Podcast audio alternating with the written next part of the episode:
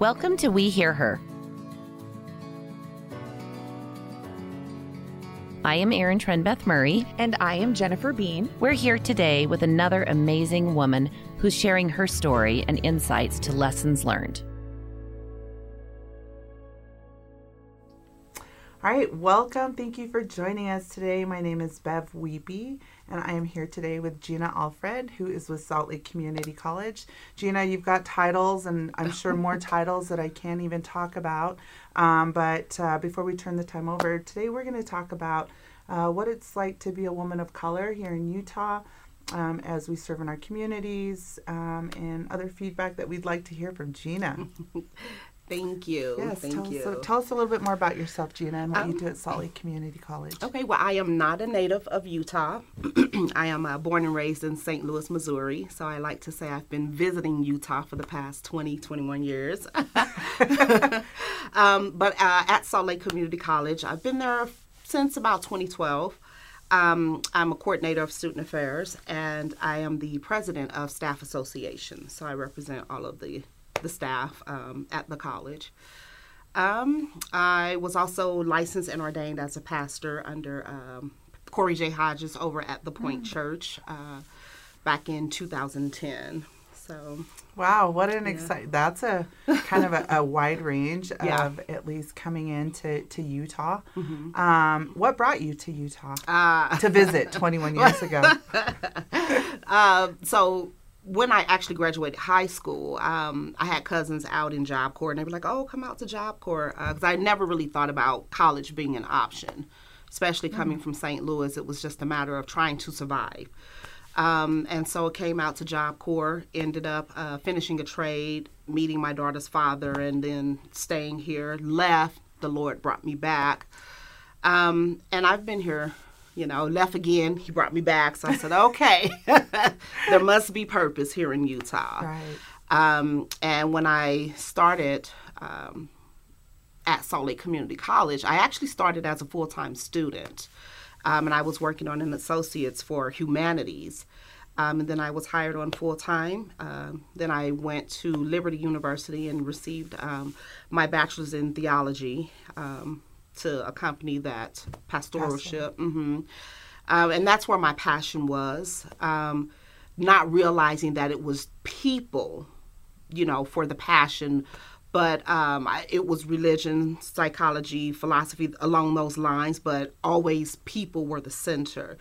And talking about servant leadership, it was one of those things where any injustice, it doesn't matter who it's against, whether it's a man, woman, child, black, white, Polynesian, Asian, etc.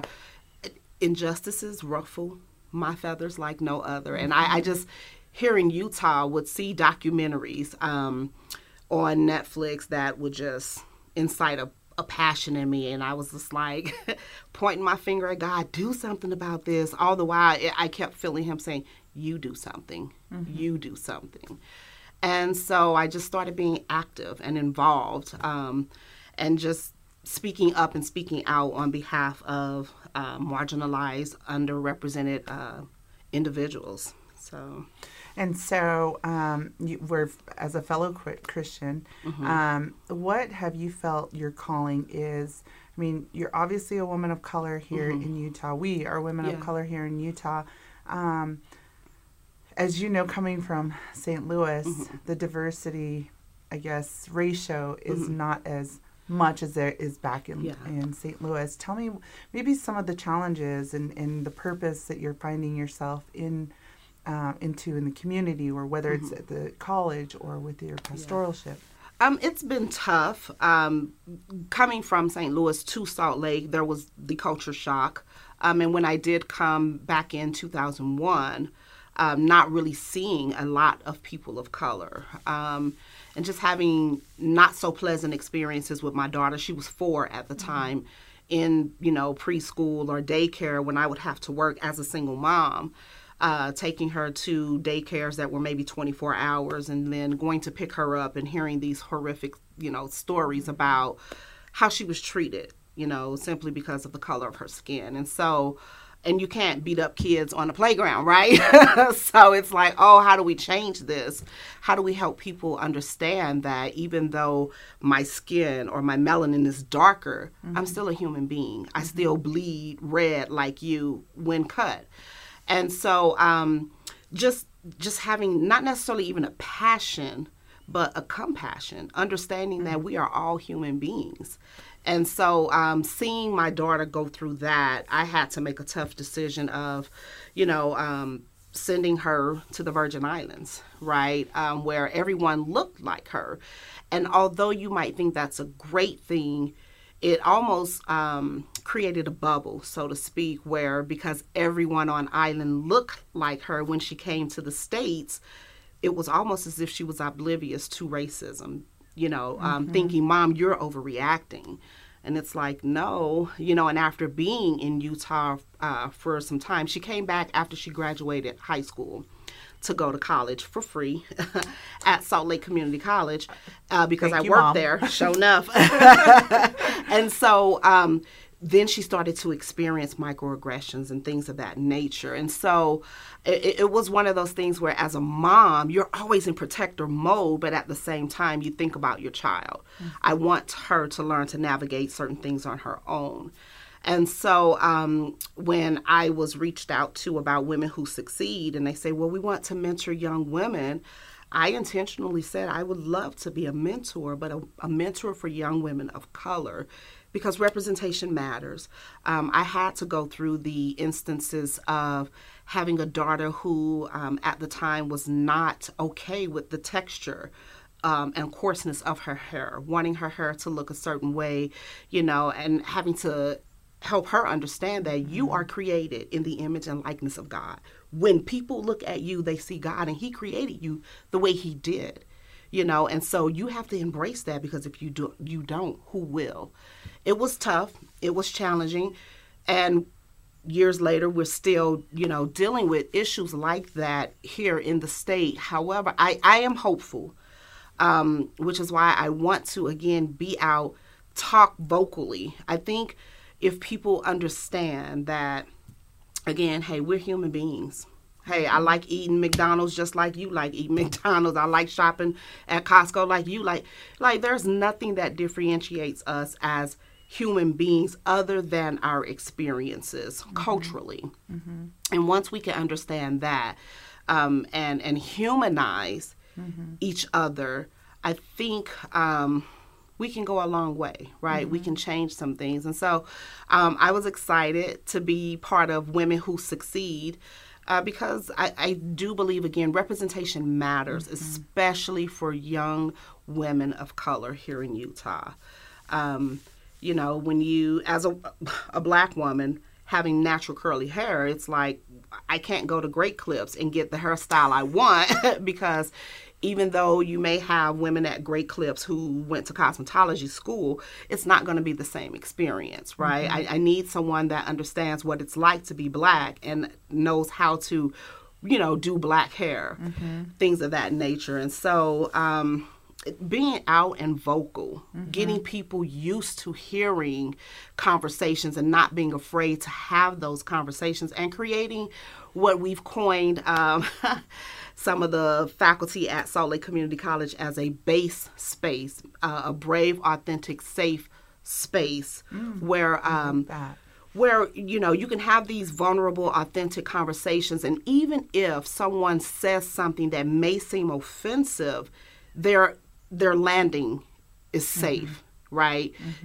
Typically when you fall, you may have an abrasion or something that may hurt, but we want to create a soft space so that when you fall, you're not afraid to get up and fall again if necessary, in order for you to learn what needs to be learned when you're interacting with someone who doesn't look like you, talk like you, or maybe from where you're from.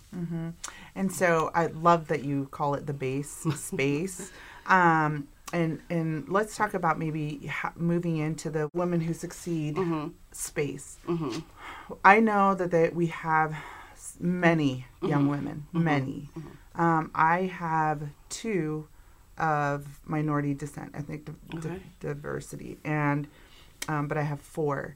Now, I know the conversations, right, for me are going to be as neutral as possible, mm-hmm. but there might be some things that resonate more with two mm-hmm. and maybe not with the others. How would you encourage someone who is taking this on, right? Taking this on as a woman of color, or maybe not a woman of color, mm-hmm. who have young minds of color mm-hmm. in their mentee wheelhouse, how would you encourage what base looks like in these conversations? Because we're not at Salt Lake Community, right? But they're obviously time, right? Mm-hmm. We don't have as much time mm-hmm. maybe as we would normally have with the mentors. Right. So how would you encourage women to help other women understand what space for women mm-hmm. of color looks like for young minds? I think that's a great question. And simply put, let people be who they are, mm-hmm. right? I think often we hear terms like professionalism, and everyone has an idea of what it means to be professional, right? But when we think about it, professionalism is a white colonial word. And so when you look at professionalism, maybe from a Black perspective, I think about my ancestors who were kings and queens, you know, in their villages, and they didn't wear suits, right? And so, but they were still professional because they were running, you know, mm-hmm. the country, mm-hmm. so to speak. So I think when we let people be who they are and not try to put them in a box, not trying to say, I get this all the time, you've been here this long and you still have an accent. And I'm like, I don't have an accent, you know? And it's like, yes, you do. You talk like you're from the South. And I'm like, well, me personally, I will never probably ever sound like I'm from Utah because I'm not, right? Mm-hmm. So embrace me for who I am, from where I come from. Mm-hmm. And I think one of the best things we can do, especially when we're dealing with young, impressionable minds, mm-hmm. let them develop into who they are meant to be on their own, right? Let's not, we can make a blueprint, but that blueprint should, probably consist of multiple ways to get to an end destination.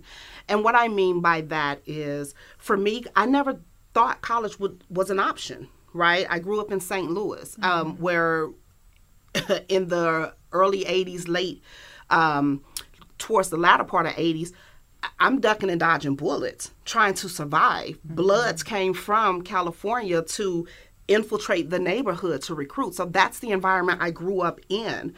College was never a thought for me because I'm too busy trying to learn how to survive in my neighborhood.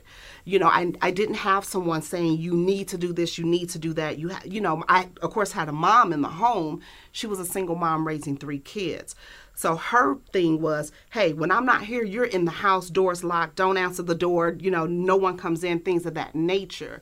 It wasn't until I moved here to Utah that, and years after I had moved here, mm-hmm. I began to think about college, right? And so I understand that college is not for everybody, and it's not for everyone at an appointed time, right? Mm-hmm. Meaning a lot of people think you come right out of high school, you go right into college. I'm not saying don't get an education. By any means, I am not. I'm not saying don't go to school to get an education. Get an education. But you have to do it when it's right for you. Mm-hmm. I went to college working on an associate's in my 30s, and I'm 44 now, right? Mm-hmm. But I had to be ready for that, right? Because it's also a state of mind. You know, was I going to be disciplined to do the work? And so I think when we're mentoring young children, or young women, or even if they don't look like us, if they're from a different culture, a different background, embrace them where they are. Let them learn and stumble and fall on their own. Sometimes we try to prevent our children or those that we're mentoring from falling, but we also do damage that way. Let them fall, let them scrape that knee, because that, I think, builds resilience, but then it helps them to learn things. You know, as the saying goes, experience is the best teacher. Some people learn by experience. Some people you can say, hey, right, the hard way. You can say, don't touch the stove, it's hot. And you may have 3 children that you tell that to. One probably will not touch the stove because, hey, hearing it is enough, but the others, they're going to touch. Mm-hmm. Even though they've seen someone just touch the stove and get burned, they still want to experience that. And so I think just letting people be who they are and embrace them where they are, that is so important, because you may be here, but someone may be here. It's not to say that this creates a hierarchy. It just says that, hey, they need a little more time to develop in whatever it is that they're trying to develop in. Mm-hmm. So be patient with them. Again, humanize the experience. Let them be who they are, where they are, and embrace them. And you'll be surprised at what you can cultivate in that individual if you just allow them to be who they are. Mm. I love that you said that. I wanted to maybe talk about, because people may be watching this, and, you know, if you're a mentee in the Women Who Succeed program, there may be younger siblings. There may be others that they influence in this. What would be something that we can share with our fellow mentors, when knowing it might not be just that one life that we affect, that it might be an entire family, you know, because they might be looking up to her, right? But we only have her attention at the moment. How can we help encourage in these spaces of our Women Who Succeed meetings, our networking, to then kind of pay it forward, or to cause that ripple effect of change and inspiration? That's a great question. And I think one of the things that we unintentionally do when we are mentoring or when we're in leadership roles, we make it about us, right? It's what do I have to do to be a good leader, to be a good mentor, et cetera, et cetera. So then it all becomes about what we should or should not do. I like for us to shift that narrative and shift that thinking. Let's make it about those that we are leading, that have leadership and mentoring. That's a privilege, right? If you're in a leadership position and you're taking a walk, but there's no one behind you following, you're not leading anyone, you're just taking a walk. And so I think when dealing with mentees, put them on the pedestal, for lack of a better term, not idolize them, but make it about them. Because like you said, you're developing a mind, helping to, groom a young mind that in turn has siblings or cousins or friends looking up to them. So you are, in essence, developing the next, hopefully, servant leader that will have that mentality that mentoring and leadership is not about me, but the people I have the privilege of serving and impacting. So I think if we keep mentees and those that we have the privilege of leading as leaders in the forefront, and we always make it about them. What are their needs? What are their goals? Because when you help them reach their peak, then you're going to reach your peak as well, because you're creating a ripple effect or a chain effect. So just put that mentee first. Ask them, what are your needs? What is it that you're lacking? How can I help you be a better you? Not a mini me, not my protege, but a better you. And I think that's one of the best things we can do to help develop a young mind is, again, give them the tools that they need, not that we think they need, but the tools that they actually need to succeed. Gina, do you have any final last thoughts that you'd like to leave us with before we end this wonderful, wonderful interview? I don't, other than be who you are, embrace who you are, love who you are and where you are, and be the leader that you were created to be. Thank you. Thank you. Thank you for taking time to hear her. Join our efforts and learn more at womenwhosucceed.org. A big thank you to our sponsor, the Clark and Christine Ivory Foundation.